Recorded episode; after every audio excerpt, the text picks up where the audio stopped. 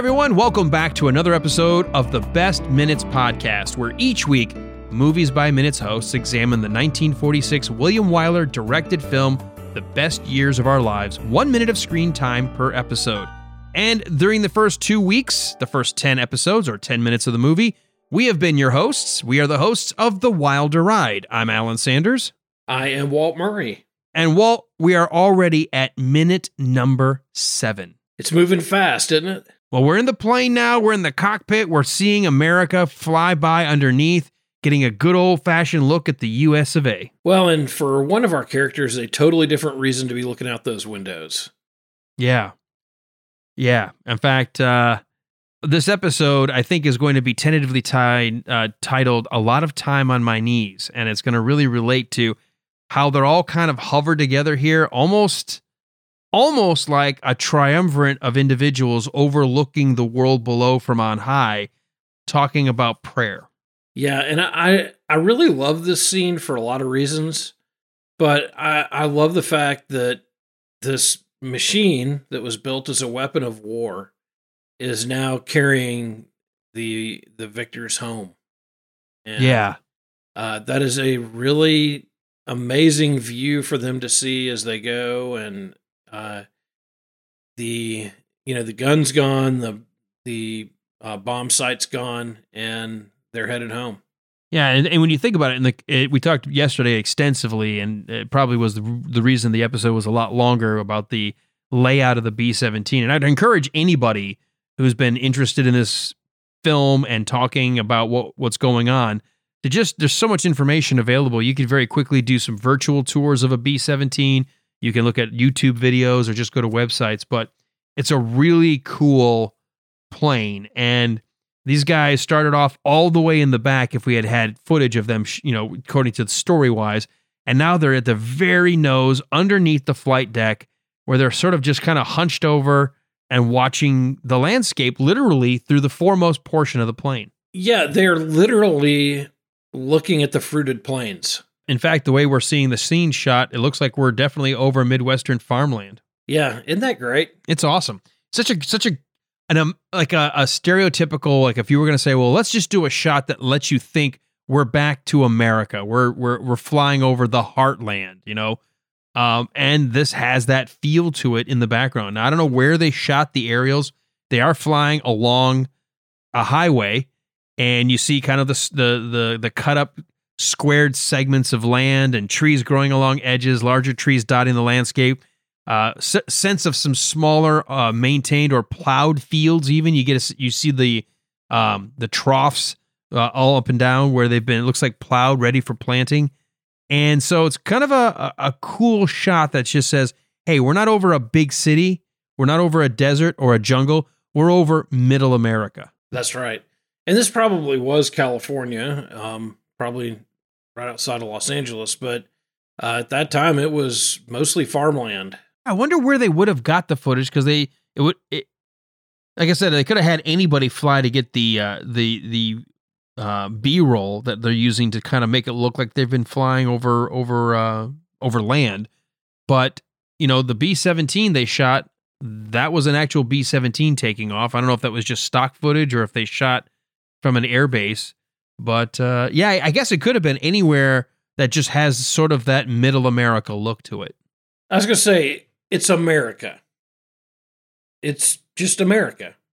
And you know it when you look at it that it's America. Yeah. Yeah. I, I can't disagree. I mean, I don't, I'm sure other places you could say, well, if you flew over, yeah, but for some reason, you know, if you, if you, if you went over a little, kind of Grecian village, it would have that feel. And you're like, okay, that's not America. And if you were over an Italian village, you'd be like, no. But this has that feeling of wider spaces. And, you know, it's what America's known for the big, wide open spaces and people not living on top of one another unless you're in a big city. Right. And they could have flown by the Statue of Liberty or something like that, but it would have been too much. Mm-hmm. No, I like this because it's about going back to home, not not some giant city necessarily. It's about going to kind of the the the everyman home. Like you mentioned, they they probably called it Boone, so everyone could identify with it. Well, I feel like yes, there are some people who live in cities, but I just feel like at this time in America, that was so much of where the vast majority of our fighting forces were were from. Were from farmland, from the Midwest, and from I mean they were from all over, but it just this feels like America. Yes, it absolutely does. So in the minute we continue the conversation from where we were yesterday. If you remember, uh, Homer's last line was, "Boy, oh boy, look at that! Look at those automobiles." And we continue with him still looking out the window, and and then he continues to say, "You can see them so plain. You can even see the people in them." Talking about people driving in the cars, uh, looking at that highway. And then Fred, who's probably used to running bombing missions a little bit higher to avoid guns and being shot yes. at, yep, uh, goes. Yeah, looks like we're flying by a road map. Like I don't know where we're going. Well, follow the highway. yeah, just find uh find I sixteen and keep on going. Yep. just wouldn't it be easier if we just kind of flew straight to our destination? I have no idea where we go once we lose the road. We got to keep. We're just going to keep turning wherever the road takes us. Yeah, just keep on rolling, keep on trucking. I think that's funny. Uh, but I wonder how many maybe inexperienced or pilots that were trying to stay out of maybe uh, the the air traffic lanes, if that's the reason why we're so low, might have uh, relied on local roadways like that as sort of their landmarks to get from point A to point B. Oh yeah, well if you fly a helicopter like around Los Angeles, um, I've watched a, a, bunch of videos by a guy who just goes out and films. People say, "Hey, could you fly over Disney World or fly over whatever?" And particularly during COVID, where everything shut down, it's like a um, a ghost town. So, and he fl- has flown out over all the ships out in the in the port. Uh, he has to fly the interstates and so they, you know, they basically keep him on air traffic control, flying interstate to interstate. Wow, I didn't know that. Yeah, it's kind of cool. Continuing the scene, then, uh, Fred then can tell how much he's smiling and and seems really, really excited. Is this your first ride in one of these things? And we then we learn what we surmised from his expression yesterday, Walt. Yeah, this is my first plane ride. And then we get just a little bit of a background as to where he was when he served. Because then he turns around and says, I saw plenty of flying, all right. I was on a CV. That's a flat top. That's a flat top. You know what that means, right? Yep. He was on an aircraft carrier. Aircraft carrier. Yes, sir. Uh, in fact, I did want to get into that designation for just a second because being in the Navy myself, Navy carriers intended to operate with the main fleet were numbered in the CV series, the C meaning cruiser or group of designators. Um, they were originally AVGs. That's what they were going to be called aircraft escort vessels. Then they were going to be called ACVs, auxiliary aircraft carriers. And then they were finally termed CVEs and then just dropped the E for just the CVs, the escort aircraft carrier. And so they are still to this day part of the carrier group. If you just see a CV by itself on any of the ship designations, that is a regular standard diesel operated ship. And if you have an N, like a CVN, that would be a nuclear powered vessel. Interesting. Okay. So that gives you a, a, little bit of a background into a CV, a flat top, this guy. And that must mean he certainly saw time. Could have been in the could have been in the in the Atlantic, but the way he makes it sound, especially in later minutes, uh, which is great because you and I to get ready for every one of these minutes, we've watched all of the footage over and over and over. And so we have a sense of the continuity of the story, but we're only focusing on what's happening in this minute. But I think we get just a little bit of an insight. I don't think he was in the Atlantic. I think he served in the Pacific based on what he's what he's saying. I, think so too. Because his comment was, you know, I saw plenty of flying all right. I was on a CV, that's a flat top, but I never knew things looked so pretty from up here. Sure is beautiful. So all he had was the reverse planes taking off and landing, or planes coming in and trying to attack them and sink them. Never thought of it as something. I mean, when you think about the thing that's trying to kill you, you probably don't think it looks pretty up there. No, probably not. And also, did did we have any flat tops in the uh, in the Atlantic? I, I'm sure we had. Well, you know what? Now I'm questioning myself because I know we had aerial bombardments. Yeah, those were mostly, if not all, land based. Yeah, yeah, I take it back. We may have all of our flat tops may have been in the Pacific Theater. Somebody will correct us if we're wrong, but I'm pretty sure we they were all in the Pacific. I'm gonna look that up real quick because we have to fix that now if we need to. At the beginning of 1942, the U.S. Navy Atlantic Fleet had in Carrier Division 3 the three fleet carriers, the Ranger, the Hornet, and the Wasp, and they would escort a carrier called the Long Island. Over the course of the war, Allied carriers became increasingly effective. Aircraft from British and American carriers in the Atlantic theater were used for both offensive and defensive operations. These included providing air cover during invasions, raiding enemy installations, blockading ports, patrolling for attacking submarines, raiders, and land based aircraft, protecting trade routes and convoys, and transporting aircraft, troops, and supplies for military and civilian use. So it could be that he served in the Atlantic. It just feels like, based on the description of what went on, and maybe there was a lot more warfare, air warfare that went on in the Atlantic, but Walt, maybe you and I, we know so much of what happened in the war in the Pacific maybe we are also kind of maybe biased to thinking that that's where they where it all took place. Yes, and and being that this is at the end of the war and everybody's coming home, I I would just I I assume that it had to be in the Pacific. Yeah, because I think even like when you think about the Wasp and the Hornet, I mean, weren't those actually reassigned to the Pacific operation? I believe so because I Yeah. believe at least the Hornet was at Midway. I think uh, that's got to be right. I mean, they don't have two names of the ships the same, so trust me. No, that would be confusing. So which ship were you on? I was on the Hornet. Oh man, Pearl Harbor. No, the one on the other side of the world. Wait, what? Yeah. Doesn't doesn't quite work that way. The military may screw up a lot of things, but that ain't one of them. They're going to name things not correctly. that bad. No. Uh-uh. You know what? This makes me, and and I love this about doing these movies by minutes. And this suddenly makes me want to learn more about what our aircraft, you know, carrier operations were in the early part of the war when we were doing a lot between, let's say, the UK, uh, helping our friends, the British, along those shipping channels, France, down towards Spain, maybe even circling around eventually to North Africa and um, and into into uh, the the Mediterranean. It just feels like it's something I should have known more about concretely than having to kind of look it up yeah. for this episode.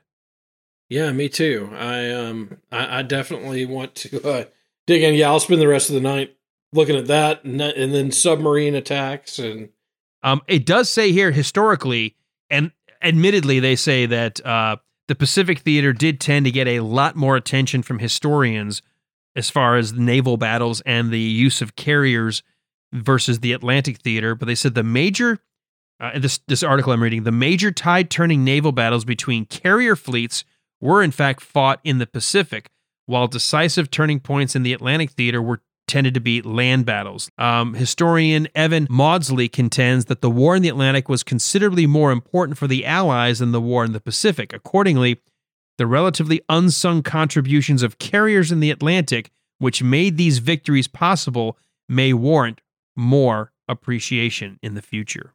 interesting. Yeah. I'm suddenly like, okay, we, we gotta we gotta stop recording so I can go read more about all these carrier battles and carrier support battles and and you know the missions in the Atlantic because I know for a fact I can't re- I can't think of a single movie. I just thought in D-Day they had carriers to help with the uh the bombardments and things like that. So I made that kind of leap, but that may even be wrong. It may be that they were already gone by D-Day. I don't know. I need to learn a little bit more about what was going on with the war in the Atlantic theater. And it was an easy flight from England into uh, France and you know all of the D-Day beaches. So you could fly. You didn't need an aircraft carrier at that point. But uh, I know I'm gonna have to go dig into it. And uh, Yeah, I think both of us. Uh, we better watch just how much we think we know all of a sudden about. What I the- know. Now what- I'm rethinking everything I've ever known about naval warfare, and uh, like, it took me 50 years to realize I really don't know a whole lot. right now I've got to dig in on Amazon and go buy some other 600 page book to sit on my nightstand for the next three months. So I finish the 600 page book I'm reading right now. So Ugh. Well, I got you a couple of cool books for Christmas Yes, you related did. to the inventions of warfare. right, and they do not cover naval battles. No, they don't. Now I know what to get you next year. right there, you go. So please let me know if you got any of these. Otherwise, I'll get you something next year. That's, Yeah. I'll, I'll, I'll, let me and then I'll borrow it because I want to read it. I know. Seriously, I, we'll we'll both get each other the same book. All right. Well, let's get back then to this minute because uh, talking about being on a flat top, and even though we've gone through this whole circle around of the Atlantic versus the Pacific theater, it still feels like, and and the logic makes sense with what you're saying. The war has ended, so chances are, if he was on a ship until coming home, or had been hurt on a ship and had to go through rehab before coming home, it most likely at this point would have been the Pacific theater. Yes, I, I would think so. Uh he says, uh, sure is beautiful. So he's he's making that comment sort of as he's looking back. And Fred, I never thought so. So you're getting the duality. The kid who always looked at planes either as an attacking vehicle or something that was always leaving, he was always on the ship, never thought it'd be beautiful to be up in a plane and now thinks it is. And here comes the reverse. The guy who was in the plane says, I never thought so. This used to be my office. So he's got the flip side. I don't see the beauty because I know what I did from up here. I saw what happened up here. I watched fellow bombers get strafed and blown to Swiss cheese and fall out of the sky. I watched, you know, the destruction, whether it was for good or bad in the war effort. I watched my decision to open the bomb bay door and release the payload land on enemy targets, causing, you know, mass destruction. Well, and I'm sure he also saw guys that he you know were on his plane get shot and killed and um, oh yeah um, you, just because you get strafed doesn't mean everybody survived on the way back home. Some people Yeah. could have died on that. I mean we had the, an entire crew. We talked about all the different places the crew was. Right. So it was a uh, it was a very tough um tough assignment flying on those planes Uh, this is another reason why military insignia, medals, badges are so important because obviously Al and Fred have not served together. They know each other by rank, but then Al looks very quickly at his chest and goes Bombardier, weren't you? and recognizes from the insignia that he's wearing that yes, he was on a flight crew and was specifically assigned to the task of being a bombardier. yeah And Fred goes, "Yep," pointing at that triangular window, That's where the bombsight was. Spent a lot of time on my knees up there. and then sort of half jokingly goes, Praying? yeah, that too. he goes, "Yeah, that too." yeah And you got to imagine how much prayer goes on when those flak guns are going off, or all of a sudden you get radio communication. We've been spotted, enemy planes incoming. And, you know, how many movies were based around whether you had a a flight of, of aircraft that were helping to protect you? Um, you know, how many times are bombers flying in without any air protection or the air protection gets lost or whatever? And they're not rendezvousing at the right spot and they're just trying to survive with just 50 caliber machine guns, tail gunners, belly gunners, top gunners, front guns. You're flying basically a, a, a brick in the air. It's not the most maneuverable thing when you're, especially with an 8,000 pounds of, of, of explosives as your payload. Yeah and you have a very narrow lane that you've got to keep that thing in number one to preserve fuel and number two to get that bomb on target and you're and like you said you're a big flying brick but you're a big flying brick with a target on it yeah. Oh, yeah. Because every one of the German aircraft knows that bomb, that those bombers, and usually they were flying in flights, very few that you would hear about solo missions. It was usually about, well, we're going to take out a, a town or we're going to take out a depot or a train area. Or we're going to try to take out the, the war machine of our enemy. They knew they had to take the bombers out before they got to their destination because it was it'd be great to take them out on the way back, but by that point they've already done the damage you're exactly right and the, the height that they would sometimes fly. Um, these uh, B 17s were not pressurized. And so they actually did carry oxygen canisters for when they had to try, hi- try to fly high over the flak guns to get into bombing range. They would all have to have an individual air tank when they would climb to that height to not pass out. That's crazy. Uh, The the stuff these guys went through. Uh, I mean, and you think about your job. You talk on the radio and you do some computer stuff. I do a variety of things that are nothing like this. I'm pretty much guaranteed coming home safe every day. yeah, I've I've got about a ninety nine point nine nine nine percent chance. So, I mean, you might get an angry person you're trying to deliver some paperwork to, and I could get an angry caller who decides to come down and talk to me face to face. But outside of that, sure, and even right. then, we both have law enforcement and we're both licensed to carry. So that's that's right. That's right. And um, yeah, so you you and I basically have the same risk level that everybody else does. These guys would climb in a plane and get shot at for a living. I, I mean, that is really hard to to put my my hands around. You know, you mentioned yesterday about that number 25, that if you could reach 25, that was it. Wasn't it because so few people could? Like most most bombers wouldn't make it that many missions, let alone people on those Oh, on, on yeah. crews. Yeah, no, most of them didn't make it. Uh, the Enola Gay, uh, uh, is that right? The no, that's not right. Shoot, what was the first plane to make twenty five? There was a movie made about it.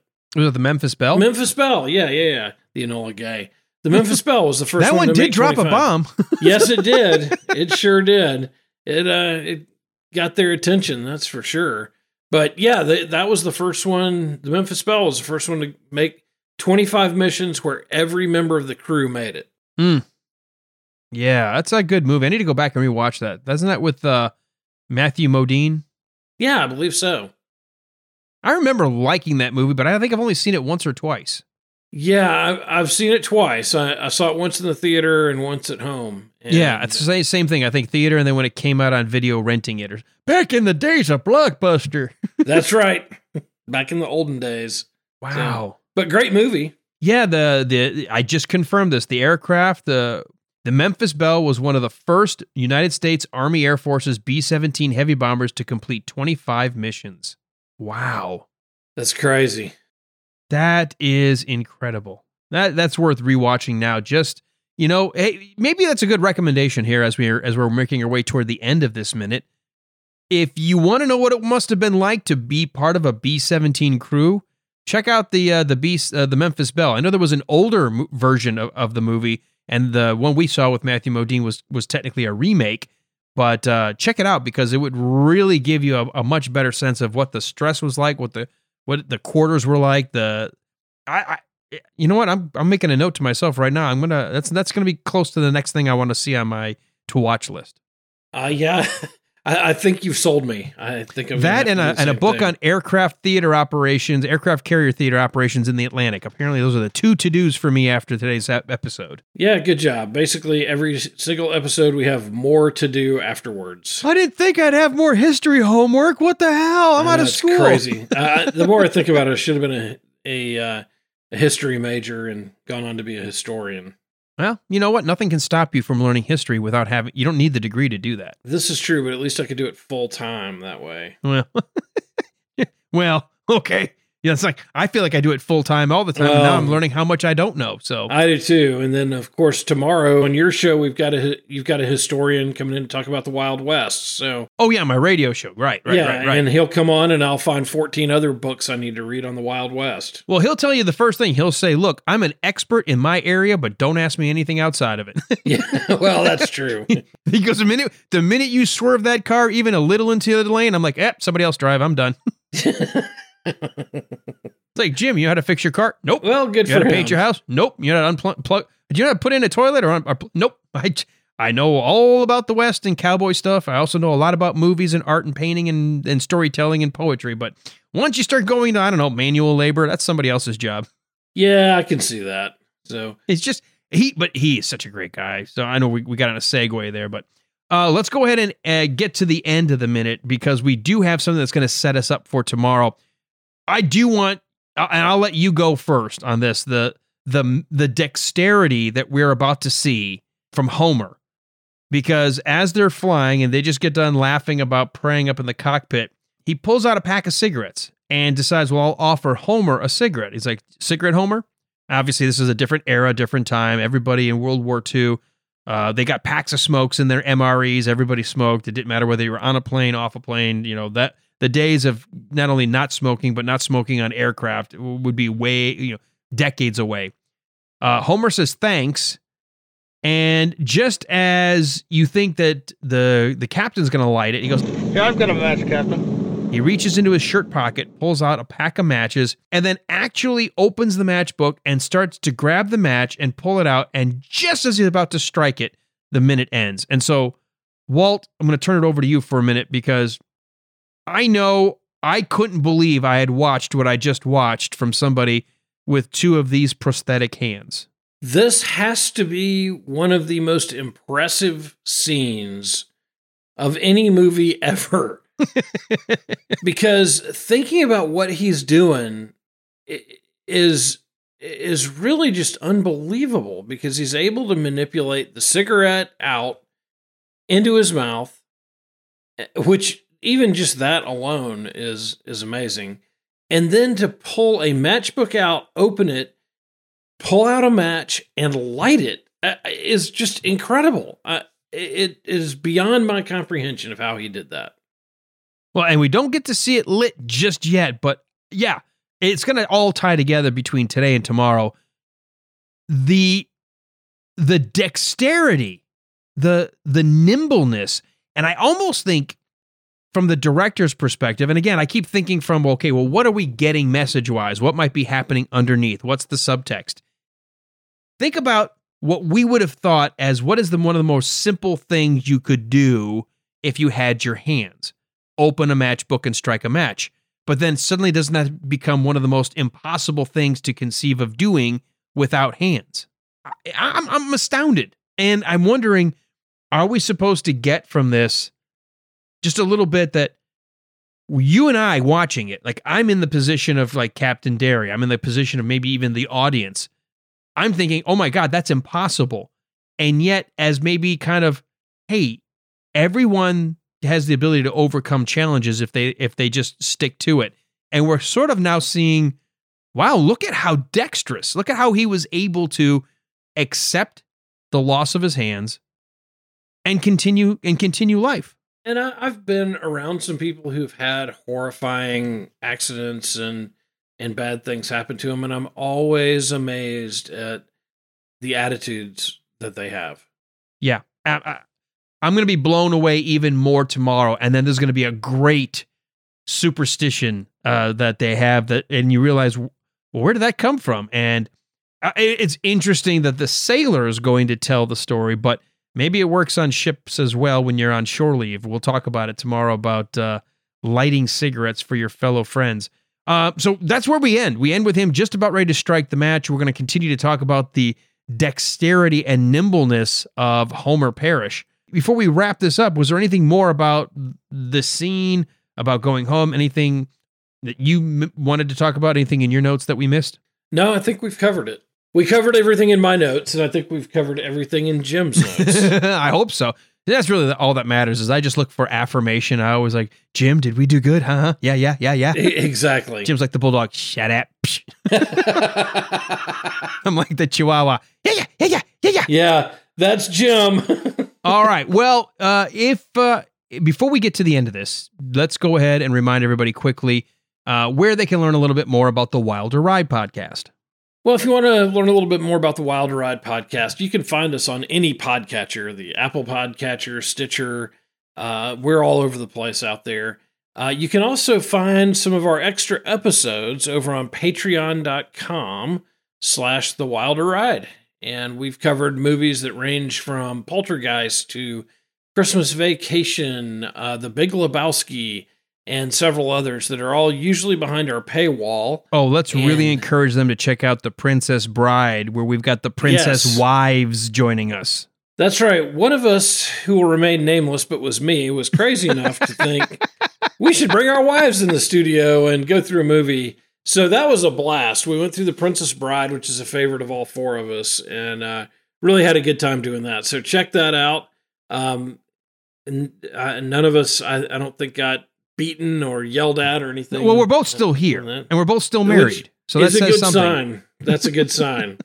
So uh, yeah, but check that out, and then if uh, you know while you're there, look at some of the other stuff that we've done. We uh, have some great stuff there on Patreon, and all that right now is free because of COVID. So by the time you uh, you listen, you may have to throw us a dollar or two to be able to listen, but it's it's definitely worth it. Some great movies that we talk about. All right. To learn more about this podcast and all of the different teams that are going to be coming together to create the entire season, check out thebestminutes.com. You can follow on Twitter, the best minutes as Twitter. Or if you want to get involved, maybe even uh, more than Twitter, maybe you want to be part of the listeners' lounge or our listeners' cafe for this. We call it Butch's Place, the best years of our lives listeners' cafe on Facebook. You do need to apply. It's a private group, but uh, easy to get in. All it takes is a love of this movie or of the podcast genre or of talking about movies, And if you want to get in there and just learn a little bit more about us, ask questions, why did we do this or that? Or you hear us, you hear us ask questions and like, I don't know what that is. And thinking, oh yeah, I know exactly what that is. Uh, that'd be a great place to intermingle with everybody that's going to be involved in this season of the podcast. And of course, if you are looking to recommend where people can get it, tell them it's on Apple Podcasts, Spotify, Google Play, and many others. And more than anything, if you've enjoyed listening, take a second to rate and review, and then hit the share button. Share that episode from whatever podcatcher you're listening on right now. Share the episode and say, hey, this is kind of cool. We're breaking the movie down one minute at a time and learning a little bit about history, learning what some of our guests don't know about history, all the kind of good stuff that's involved with a show like this. All right, till tomorrow, come on back. Wednesday, a hump day edition of the Best Minutes podcast. We'll have a brand new minute. We'll continue this and talk a little bit more about the dexterity of this actor and still in the cockpit, or at least in the nose, of a B 17 Flying Fortress, right here on the Best Minutes podcast. I wonder if we should be asking for a cut at Amazon of all the history books they sell after our podcast is released. No, it's even worse. I have to explain to my wife, well, I'm not having to do anything because it's not my show, it's somebody else's. Now she's like, well, why is it costing us? I'm like, eh, Right. because Walt and I realize we're stupid and we don't know things. well, that is that is very true. I, I think she already knows that. Hey, Joe, you better hurry up out there because she's taking off soon. Right, thanks. Come on, Taylor.